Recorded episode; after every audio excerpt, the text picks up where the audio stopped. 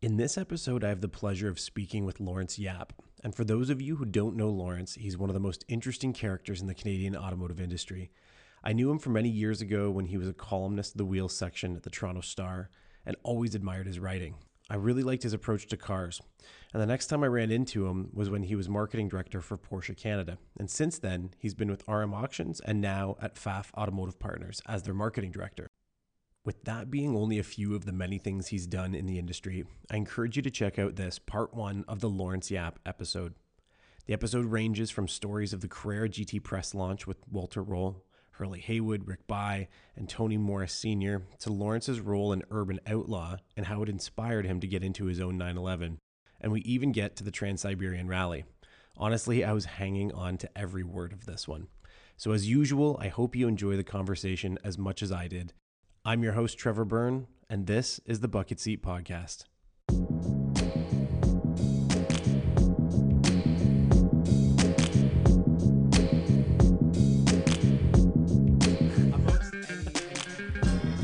I'm sure there are stories, but Oh yeah.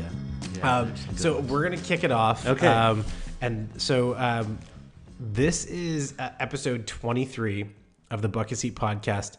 Uh, it's my pleasure to have Laurance Yap here on the show uh, tonight. It's been a long time coming, and I'm super happy to have you here. So thank you so much for coming, Laurance. Thank you for having me. All of us who are interested in cars, I think, have come across his name in many different facets. Um, and Laurance, so he's a, a very successful marketer. Uh, is currently the marketing director at Pfaff um, Auto Group or Auto Partners. Um, he's also a writer, absolute car nut, even an IT guy in a past life.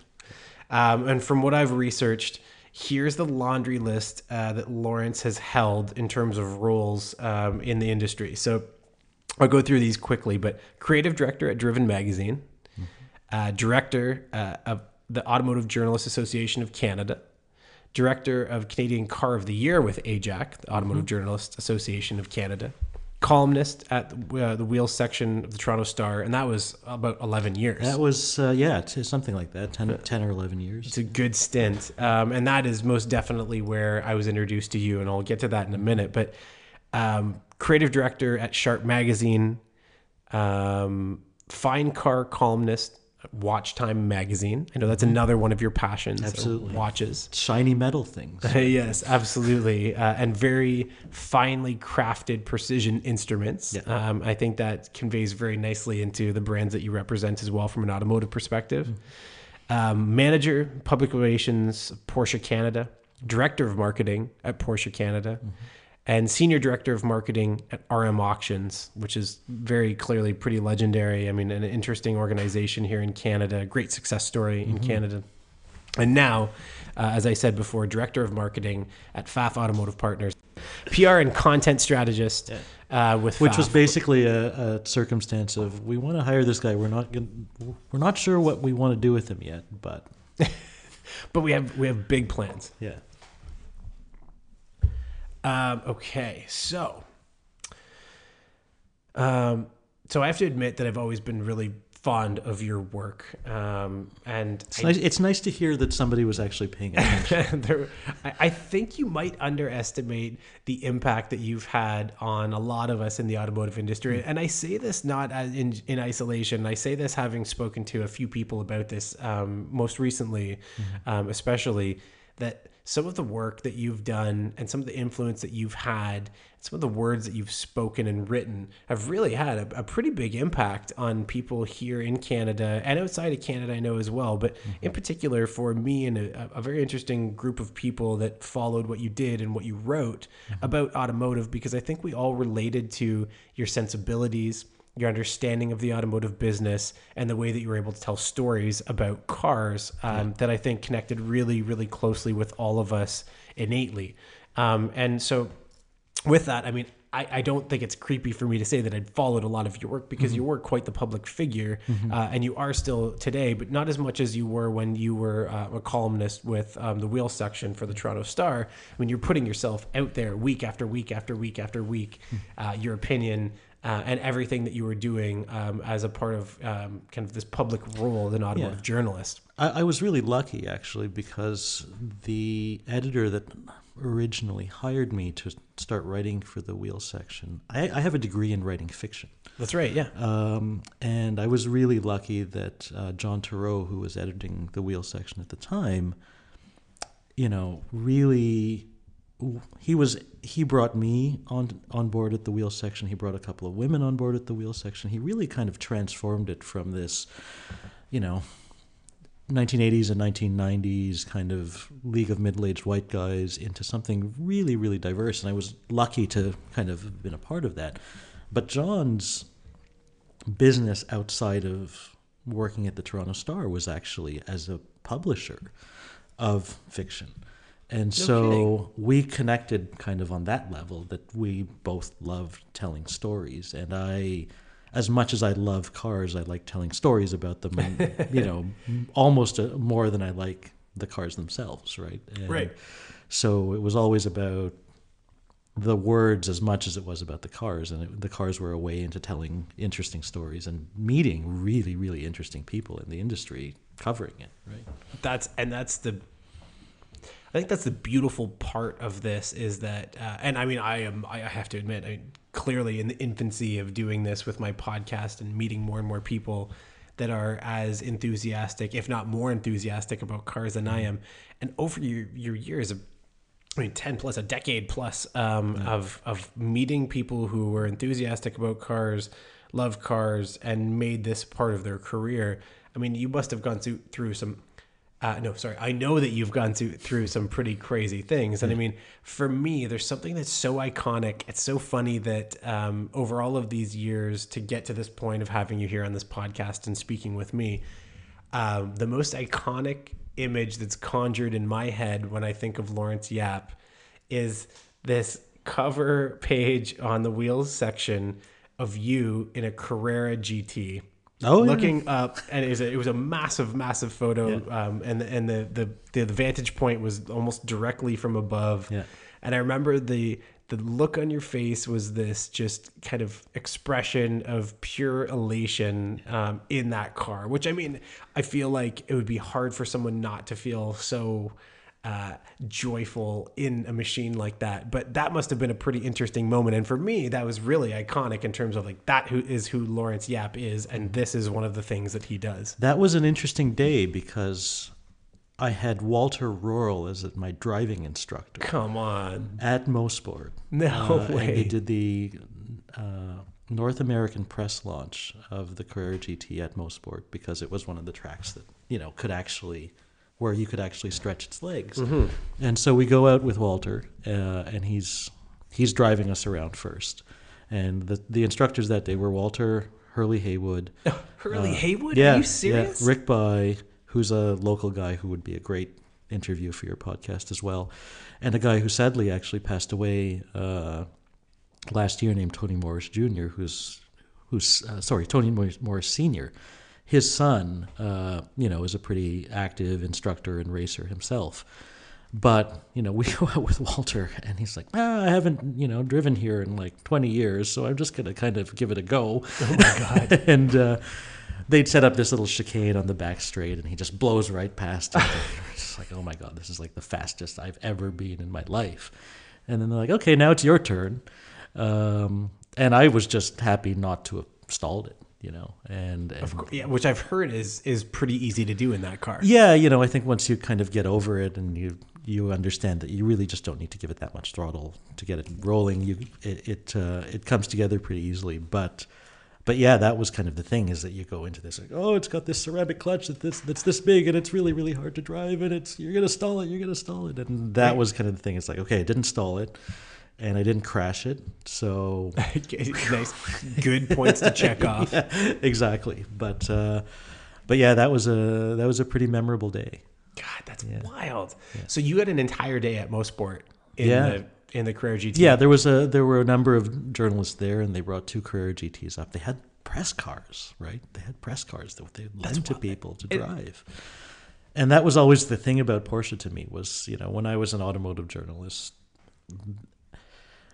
you know, typically what happens is the manufacturers will lend you a car for a week to write a review. You know, if it's not something that they're launching, you know, if they're launching it, you're just economies of scale and then availability of cars and stuff, you're Mm-hmm. probably flying somewhere to drive it at some event. But right. Yeah. You end up in Spain or you end up in Yeah. you know California and on yeah Angeles Crest. Exactly. driving. Yeah. Driving the new Miata. Yeah.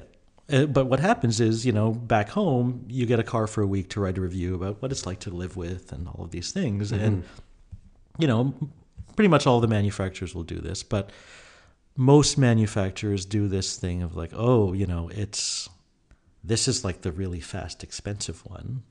We're going to make you sign extra waivers. We're going to put restrictions on you. Mm-hmm, mm-hmm. You can't put any more than this number of kilometers on it. Da, da, da, you know, Yeah. Porsche would always be like, "Yeah, here's the keys," you know. And whether it was a base Boxster or a 911 Turbo, the, their attitude was just like, "We're pretty happy with this car, and we think that you will be too." And it showed a huge amount of confidence for them to hand over the keys and say, "Fill your boots."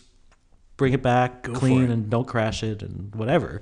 Yeah. Uh, and that really stuck with me because I was like, okay, I, I liked them already, but then you sort of go, they're just going to let you drive this. Like, this is a real car. It's not, you know, it's fast and it's capable and all of these other things, but it's not temperamental and it's a real car. You can drive around in it and run your errands in it. And so that was always the attraction for me. Mm-hmm. No, I mean it, it's. Um, I, I there are manufacturers that clearly um, have very different experiences when they allow journalists to um, to get behind the wheel. And I mean, selfishly, I know, and I always say it overtly here with my affiliation to Subaru. It's not just for me, uh, you know, as the Subaru brand as being you know something that I'm. I'm I have a relationship to in terms of my work life, but it's also in my personal life and one that I really hold near and dear to me long before I ever worked for for uh, an organization that represented Subaru. But Subaru does an amazing job too of Yeah. putting the keys in hands of people that are able to drive these cars and drive them for what they are. I remember being in California and driving the STI when I la- when they launched it and making myself sick behind the wheel. No kidding, really. Yeah, because they let us loose in these canyon roads, and and you know you get the kind of if you have like some overcast and you're kind of going from light into dark and light into dark, like oh, I, gotta, I gotta stop. So yeah, I have some pretty vivid memories of getting sick in Subarus in my in my in my past, but they're great memories because the They- cars were so amazing. Right? and they they certainly are um, capable, especially when you put them out on a canyon road too. Mm-hmm. Yeah. It's not like we have a lot of those to be able to experience here in Canada, but um, I'm glad you're able to do that while you were in California. Mm-hmm. Um, so. I have a, I have a, a good list of things that I want to talk about here. Um, one of them, though, before we get into it, was kind of a last minute thought that I had thrown into my notes here before you'd arrived, and it was one that I think really stood out in a previous podcast. So I'd had Tamir Moscovici on the show, and we talked about um, a lot. And two of the topics really were his car um, Yeah. and his build. Uh, sorry, his cars, I should say. Um, his 911, but also his 914.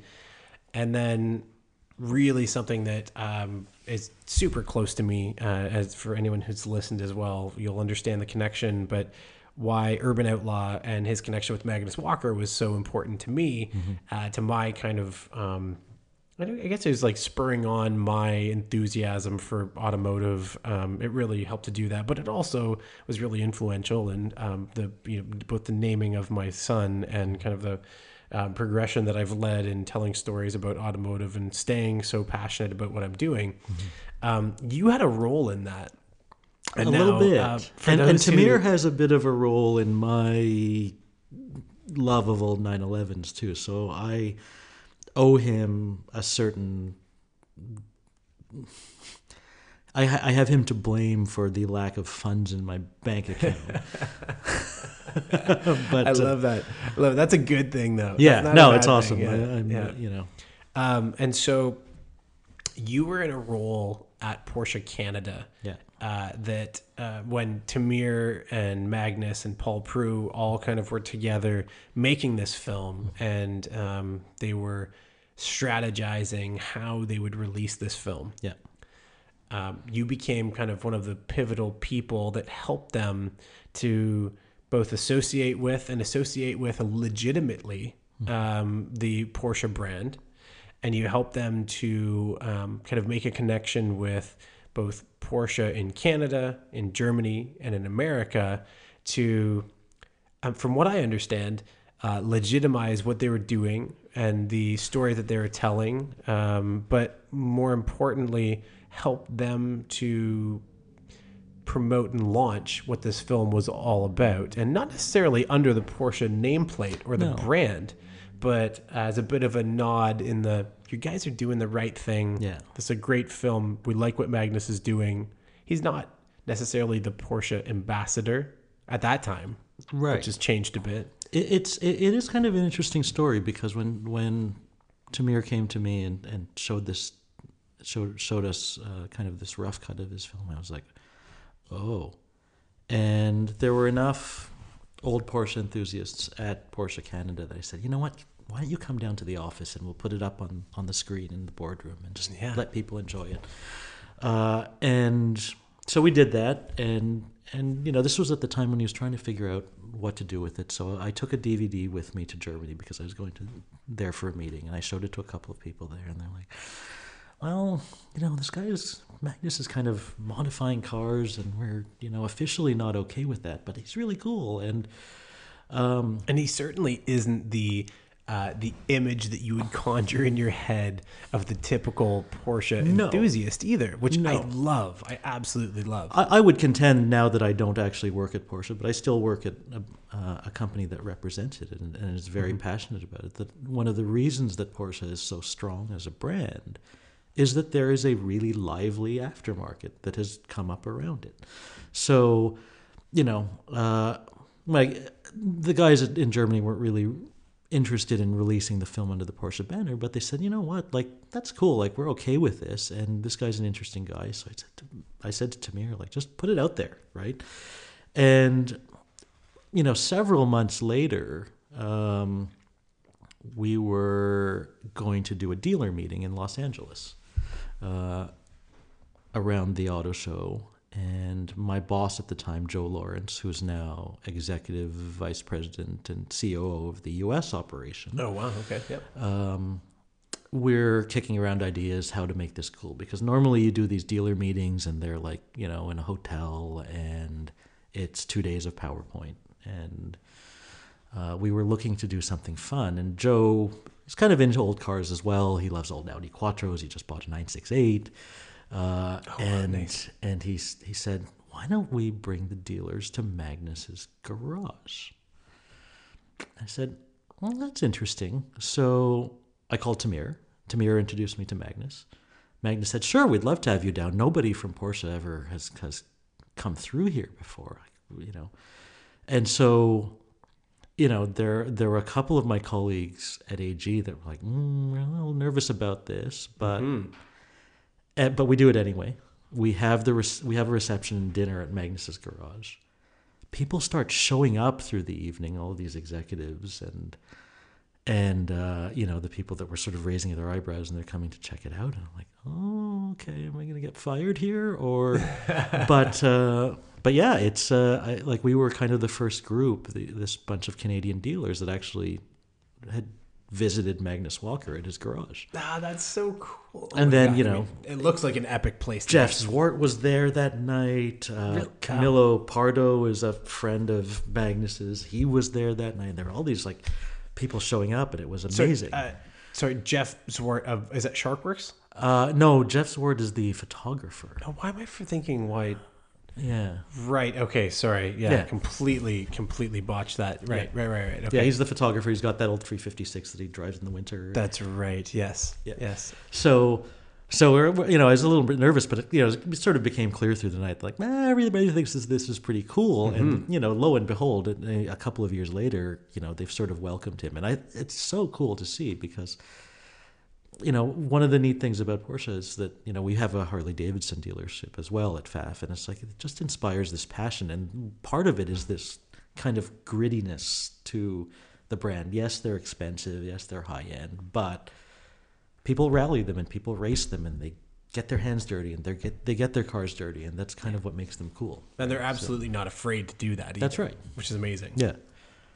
Um, So I urge everyone to listen to the uh, Tamir Moscovici episode, part one and part two, to kind of get the backstory on what it was with uh, both Urban Outlaw and the builds that he's done, because I think they're really interesting. And he does have um, quite a nice ode to Laurance in that, uh, in terms of his role in making this all happen as well, because I think a lot of the, the successes that um, that Magnus has seen have really come from that film, and there are a lot of people who play a big role in that success. And um, Laurance, I think that um, you know you certainly have a name on that, and um, you know I, I I thank you on behalf of I think everybody who's listening because that has been a film that I think you can constantly go back to and look at as both an inspiration for those who like to build and for those who are passionate and, and uh, enthusiastic about cars. Well, it was you know it was only after I mean you know literally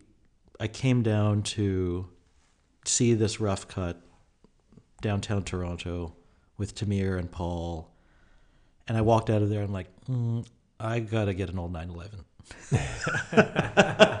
so it worked on you too. Uh, Yeah. Oh, it totally did. You know, uh, up until then, I mean, I always I, I spent over a decade reviewing new cars, and I, it was always about what what's the what's the newest, coolest thing. And I always sort of had a respect for older cars and a respect for brands with history. But it was after seeing Urban Outlaw that I went, oh, like this is really really cool. And then I went and you know, it took me two and a half years after that to find a car that I actually wanted to buy but you know like it's it's just totally become this addiction right? And you know i bought an old 911 thinking oh i'll get this out of my system and i'll have it for a couple of years and it's cool. I'm working at porsche and people will think i'm cool because i have an old 911 and there's this Yeah. group of people you know at head office That have old having those old 911s and it's really really cool.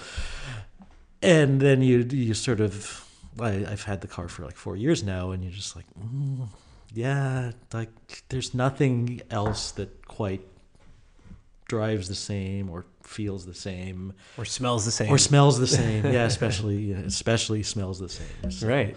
Yeah. Right now, there, uh, it is. It's. I mean, it's this onslaught of sensory, you know, exposure that you get when you're in these old cars, and I, I mean, I'm certainly there. I, I, I mean, my cars were certainly not that old when I had my project cars, and uh, for those listening, they're probably bored at me uh, yammering on about the fact that I had, you know, my first two real cars that I had both built and driven for a long period of time were you know, like a 93 EG Civic hatchback, but completely stripped, completely rebuilt, um, and made into what I wanted to, which was a super lightweight go kart with 130 horsepower, 115, 130 horsepower. Um, and at the at the time, Eagle F1 GS D3 or D3 GS wheels with a crazy tread pattern and all kinds of, uh, you know, lightweight components. Loved it, but they had a very sorry, I say they. I also had a 91 240 SX, completely restored. Cars from the early '90s were just amazing because they were on the cusp of having the technology that will keep you safe and uh, they all ran really well. You didn't need to fuss with them. You turn the key, they start, but they still had all of the character and all of the kind of analogness of cars from before. So, you know, my favorite cars basically of all time are from the early 90s, right? Um, you know, things like the original NSX. Ah, uh, yes. You know, um, the 964 911 is still my favorite, even though I have a 993. You went. Yeah, you were looking I was originally for looking for a if I'm not mistaken. 964 originally, Right. um, and almost bought like three different 964s. Um, you know, uh, you know, any of the Japanese performance cars from that era. Uh, the 300 ZX twin turbo. Right. Uh, I had a 1990 Miata. Uh, Oh, you did? Yeah, that that was my first car. Um, so I just love you know kind of anything from that era, like Corrados and 944s. and Just like Right. there's so many cool cars. Ah, the Corrado. Yeah. I, had, I have a very good friend who had an awesome, awesome Corrado.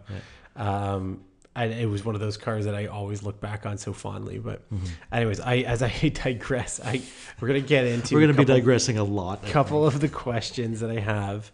Um, so, in terms of where you are now with Pfaff, um, and I mean, I think it's very relevant to our Porsche discussion as we're both having because you guys have a really amazing.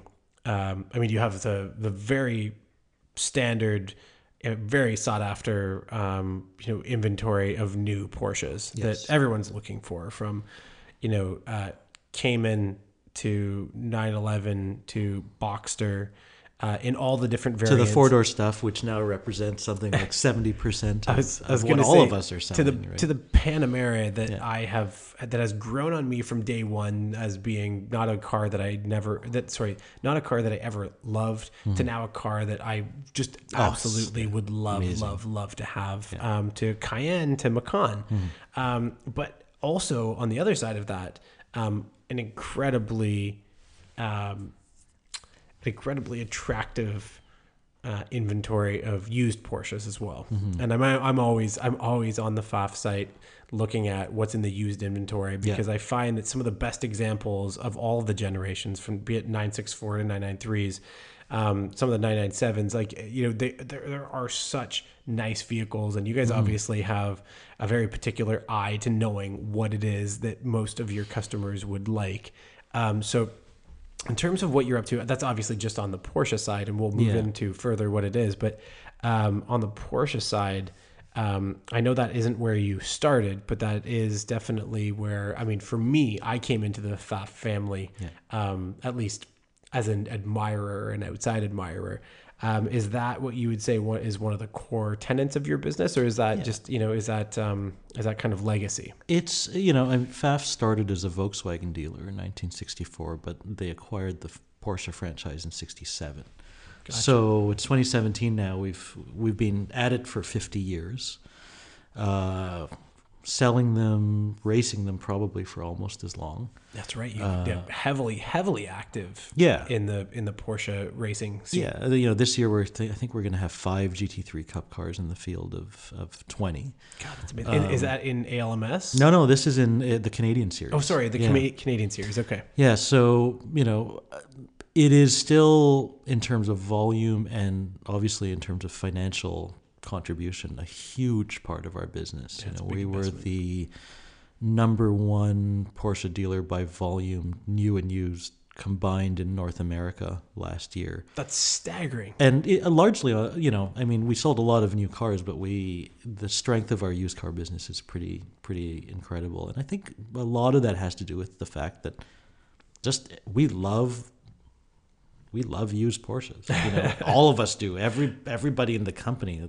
thousand people or whatever it is now. It's amazing. It's like you know we're all kind of living and breathing and bleeding the stuff, um, and so there's this kind of culture around finding cars and fixing them and and selling them. And you know our cars are never the cheapest on the market. In fact, they're usually priced at, at pretty high end, but uh, there there's definitely a market for them, and you know uh, I- we love to work, deal with those people. proof is clearly in the product and Yeah. what you've been doing and the um, the history of the company as well. Because uh, success is not something that is um, is foreign to the Pfaff group, and I mean, I think with that comes a lot of other very attractive brands that come into the family, and so maybe just give us a bit of an understanding of some of the other manufacturers that Pfaff also represents. Well, it's interesting. Maybe I'll look at it kind of chronologically because 64 was Volkswagen, 67 was Porsche, 71 was Audi.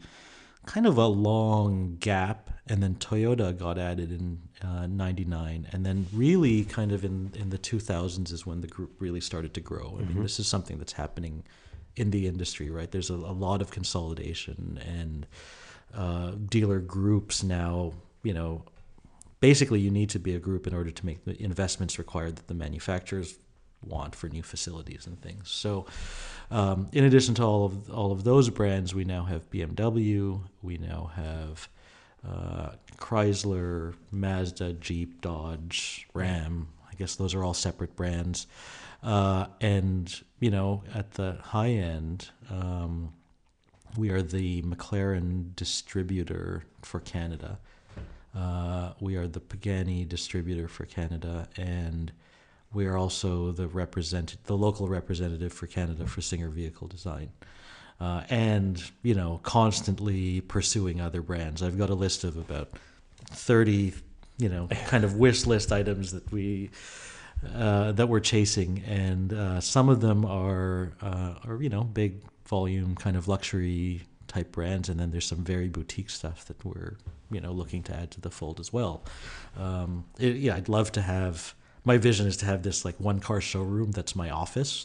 that uh, that you know uh, basically is the home for for all of our one-off brands. Right? We have you know, we've delivered one Pagani so far in Canada. We will probably deliver another one this year. So it's kind of a one or two car a year mm-hmm. uh, brand. Mm-hmm. Singer is a one or two car a year, uh, you know, uh, brand. Uh, McLaren now is, you know, there's really significant volume now that the sports series has come out, but it's still you know, over the course of a year, you're looking at somewhere between 150 or 200 cars. So it's not. Um, that's that's that's staggering for for a market the size of Canada. Canada is a very, uh, you know, there's this, I think, perception that Canadians are are, are stingy when it comes to cars, mm. and it's true in the mainstream market. But you, through your own experience, also see that you know at the high end of things, there's this kind of stealth wealth thing going on, right? Mm-hmm, mm-hmm. Uh, the market for really, really high end stuff in Canada is very healthy. Um, you know, the average transaction price on a McLaren is somewhere between 250 and 300. Wow. Um, and, you know, there are a number of, you know, very wealthy collectors that I've gotten to know through Pfaff and through some of my other jobs that you would be staggered at the, you know, at the cars that live in Canada. Right. It's, I mean, it's pretty was, crazy.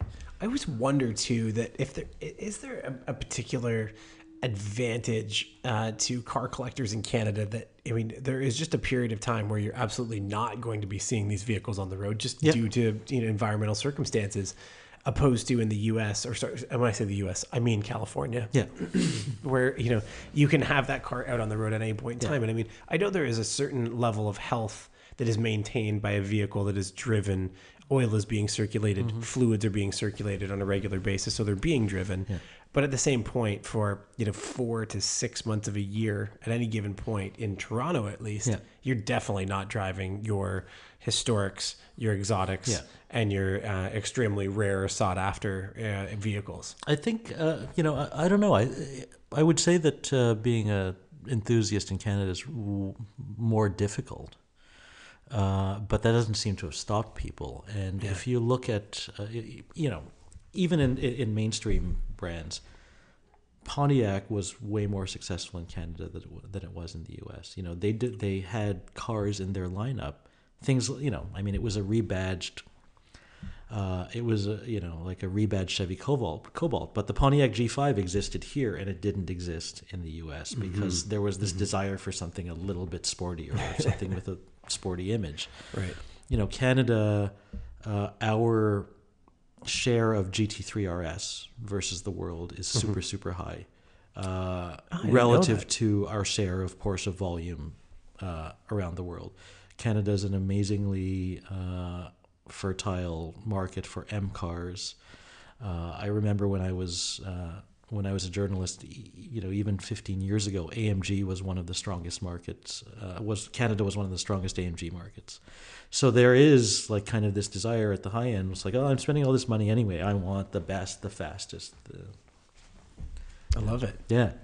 Um, and now, so in terms of, um, I mean, you've got all this incredible portfolio of of vehicles. Um, one that kind of sits a bit outside of uh, your typical mix of uh, vehicles that you normally represent mm-hmm. is one of the RUF vehicles. Mm-hmm. Um, and it was something that uh, I think is in the group now. Maybe one one vehicle, one single unit. Yeah, we uh, we we, we have a RUF uh, 993 Turbo R for sale ah. right now. It's, it's bright red. It's got 600 horsepower. It's got those iconic kind of flat five spoke wheels. And at some point, I'm told I'm going to get to drive it. So. Oh my God! Yeah.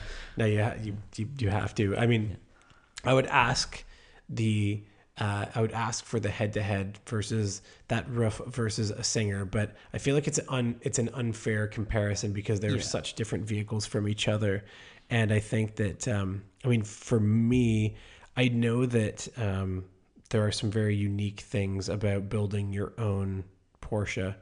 Uh, and building it the way that you want, which I, I love and I respect because there are certain nuances that you want to, I guess, instill in a car that you're building. But Singer and what they've done with their vehicles, um, every time I look at them, it makes me smile. When I saw the vehicle Yeah. at the Toronto Auto Show this year, Yeah.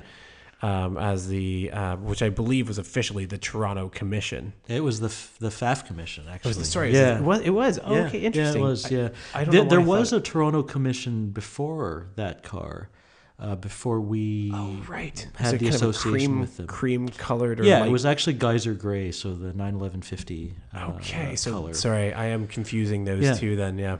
Yeah, so there there was a Toronto commission before we had uh, our arrangement with Singer. So there's there is actually already one tooling around Toronto Wow. that and, and we know the owner pretty well and uh, you know he he drives his car and he's really into a couple of you know he's not just into old Porsches he's into old Alfas and he's into old Minis. Oh, and nice. So it's just like it's really, Um, really cool. Total sidebar: When I came to the uh, Cars and Coffee at Porsche Center Oakville back in the fall, Mm-hmm. I brought my son Magnus.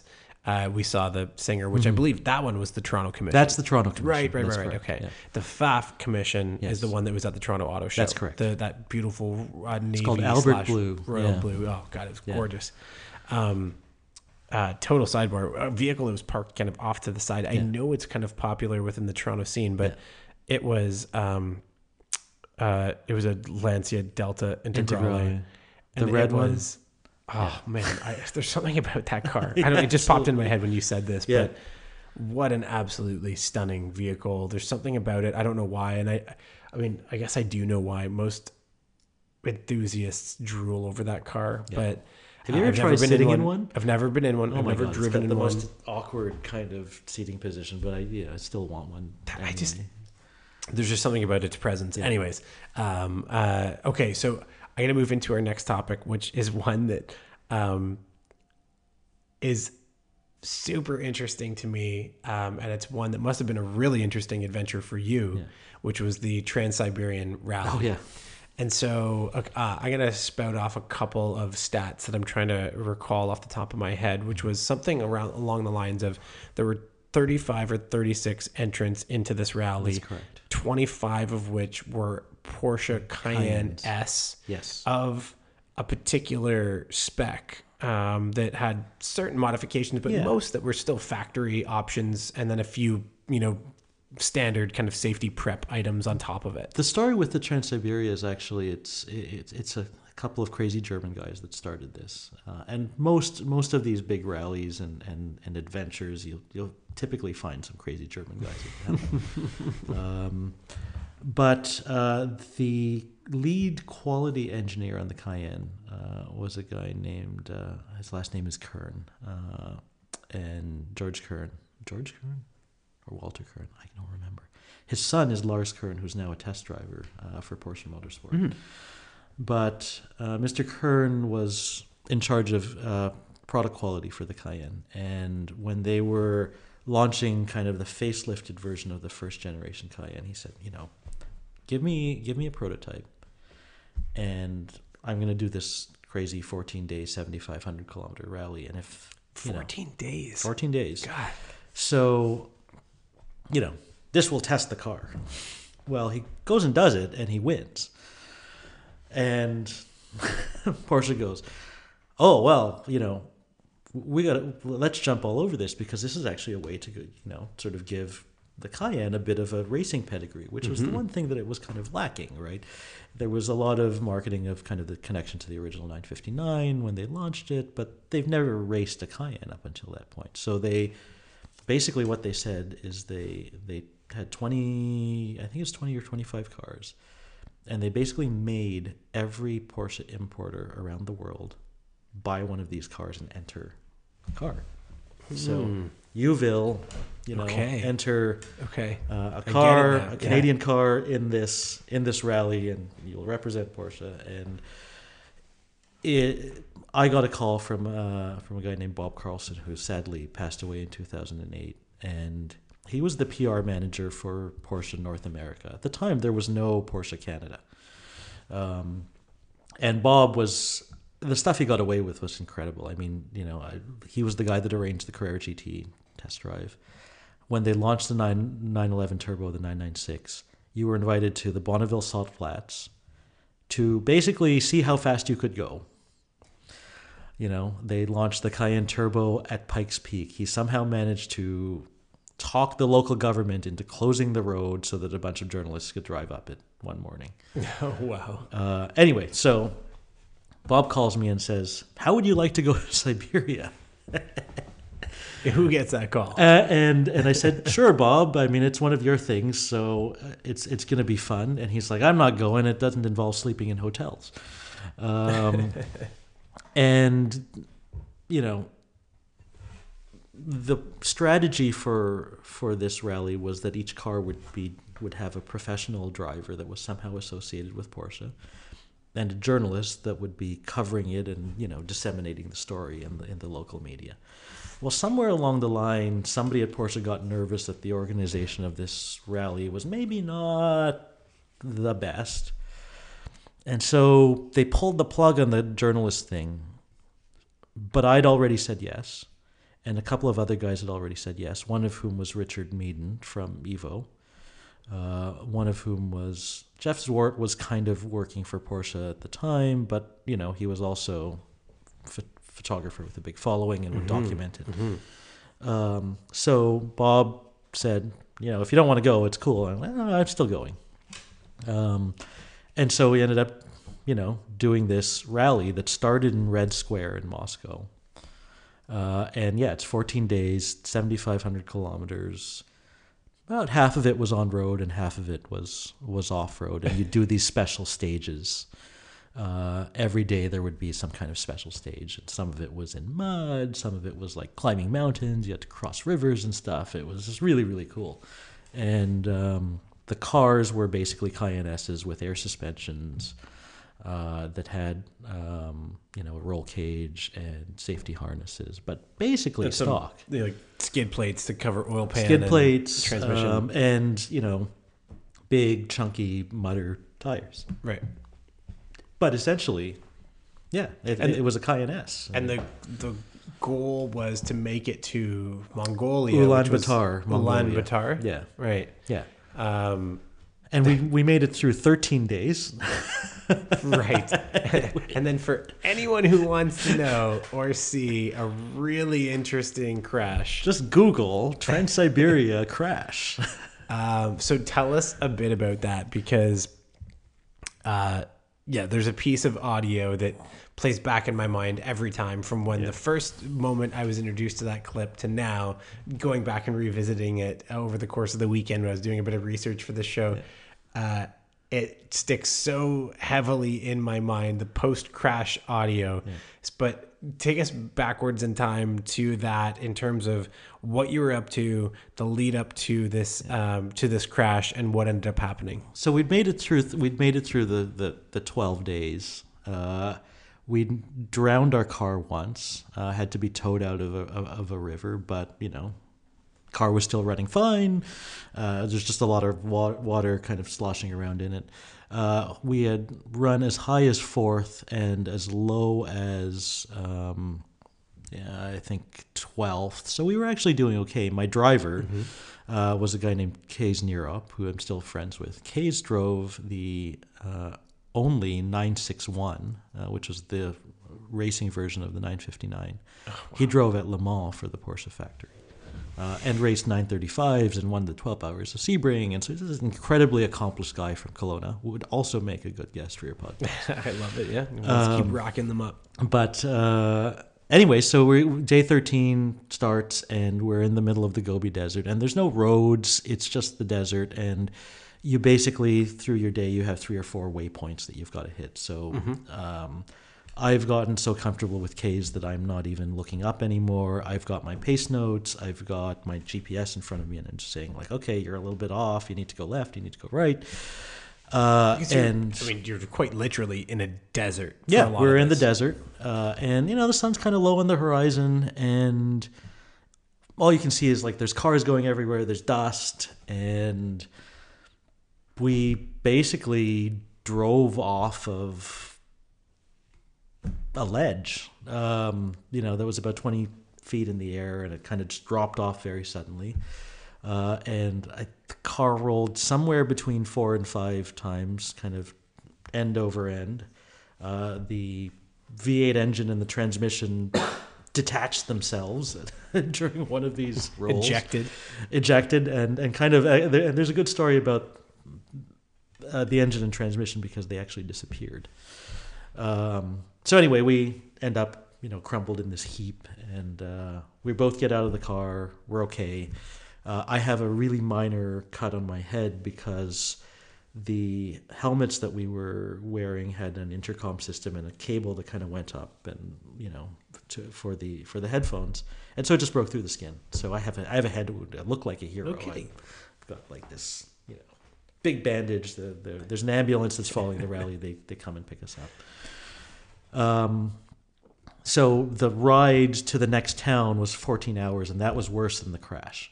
What were you riding in? In one of these kind of Soviet era kind of vans that looks like a loaf of bread, you know, those a loaf of bread sitting on four wheels, you know, really rugged kind of off-road uh, off-road van where the seats military esque. yeah, seats not really even attached to the floor, Okay. kind of thing.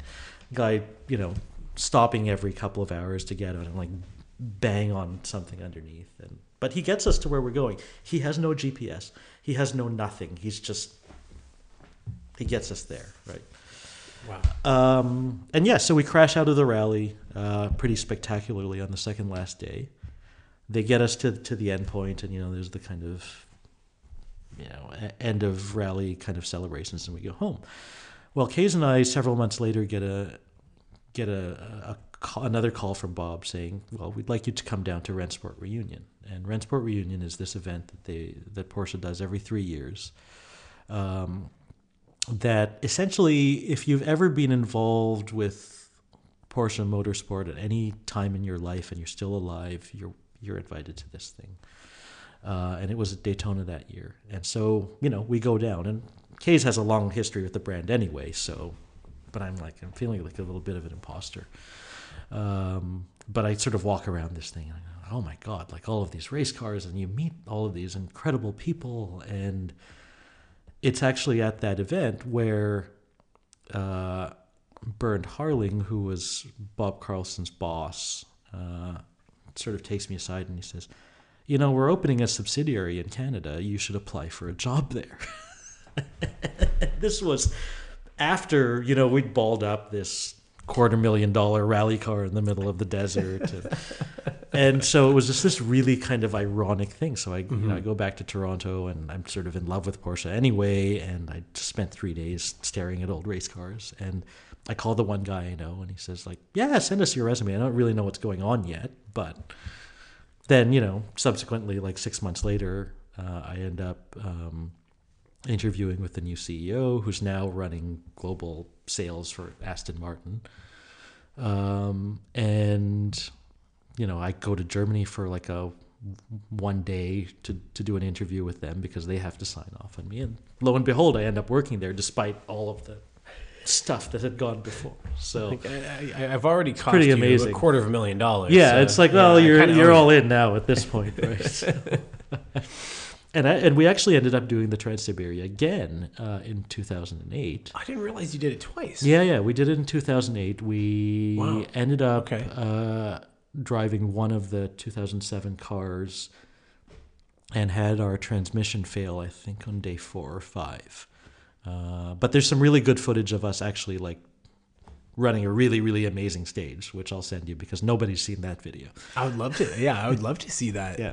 Oh, that's wild. I mean, so um, so first first go at it, you got to day 12 and a half, 13 out of Yeah. 14. Yeah. And then uh, second year that you did it, which was two years later, Uh, no, just uh, it was in 2008. the next year. Yeah.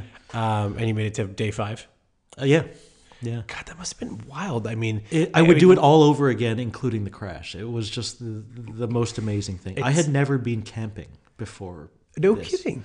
Okay, And so, that's- we're that's- like pitching tents. We're having to dig holes to shit in. Like it was course, a yeah. full on kind of experience. So I mean, I, so mean, cool. I've grown up in kind of the world, very familiar with the kind of the camping, Mm-hmm. definitely roughing it. My family's idea of a vacation when I was growing up was going to Algonquin or Killarney and spending seven days in the absolute depths of the park and having no amenities around Right. whatsoever. But for someone that's never been camping, let alone out in the Gobi Desert, Yeah. um, And there are windstorms. in your in in, in your vehicle um at that point i mean that must have been that pretty stag like sorry i say staggering that's an overused term that i i, I constantly pull out but i mean the the idea that you're out there doing that at that point um for 14 days straight what what are you doing to prepare for being out there Porsche was really good about the preparation. So they actually flew us to uh, Leipzig three months before this event, where essentially they put on like a boot camp for everybody that was doing uh, this. smart So not only like they taught us how to pitch the tent, and the the tent like kind of folded into this circular package that slid right in beside the spare tires. We were carrying two spare tires, but they they taught us some you know sort of basic survival skills, how to use all of the equipment that was packed into the car, how to fix certain things on the car. Uh, so they, we were all very, very well prepared. Uh, That's you know, awesome. How to drive the car in bad conditions. Like they, Leipzig has like a test, an off-road test track where they've got water crossings. They've got, you know, uh, skiddy rocks to climb up, and so they were able to simulate a lot of the situations that we would we would be going through. So it was actually amazing. it sounds like very german preparation Yeah. Eh, That's Yeah. smart. That's awesome. I would love to do that, even without Oh, having to go and not having to go, Yeah. without even going and experiencing the TranSyberian Rally. Uh, I would love to go and do that training on its own. I feel like that would be really interesting. Oh yeah, it was it was such a it, it was such an incredible experience, and the whole the rally itself. I mean, was kind of life changing because uh, especially after you have this crash, you just go like, okay, like we made it back from that. What's Man, next? Not gonna worry, yeah, so much about whatever, right? Like, Does it does um is the TranSyberian still run or is that no longer? It's not. So the Yeah. interesting thing about the 2008 event, uh, and this alludes back to the fact that Porsche was a little bit nervous about the organizing group and how, how they were running things, is that, you know, I mean, the, the 2008 event completed, but they had a couple of mishaps along the way. So the helicopter that was carrying the TV crew, fortunately, everybody was okay. The helicopter crashed. You know, that was carrying the camera guy and No stuff. kidding. And so they, they had a couple of, you know, sort of incidents. And the 2009 event was actually supposed to be uh, Moscow to Beijing. Uh, and that ended up getting canceled. And it, it, it hasn't happened since. Not a single stage happened of that No, one. no. Wow. So, I mean, there must just be so much, and I, I won't get into it, but I mean, there must just be so much in terms of the organization when it comes to crossing so many borders, going Oh, across paperwork. It's pretty sensitive Yeah. territories and areas too that politically, I think, are you know, in, in some cases, it was a little less unstable. politically charged back then. Yeah. Um, Yeah, yeah, right, right, we, right. but crossing the border into the, into Mongolia took a day Hmm. uh, for the rally, you know, to kind of cross. Like it took each car, you know, an hour to kind of get across. They'd be interrogated, and you'd have to change your money, and there was like all of this. but but they did actually a pretty good job on that. Ah. I mean, what a wild experience to have been involved in. I'm, um, I'd love to be able to do something like that um, in my in my my lifetime. I feel like um, you know, rally. I've obviously become a lot closer to uh, with my Subaru, Subaru, roots now, um, as I had kind of growing up. You should do uh, Targa Newfoundland. Oh, Targa Newfoundland. So that was I learned a lot about Targa Newfoundland through Mark Bovey and the Targa truck, and it is one of those things that even I mean, at the very minimum, I want to be able to go and be a spectator Mm-hmm. for, and uh, it's on my it is on my bucket, Bucket list. bucket list. Yeah.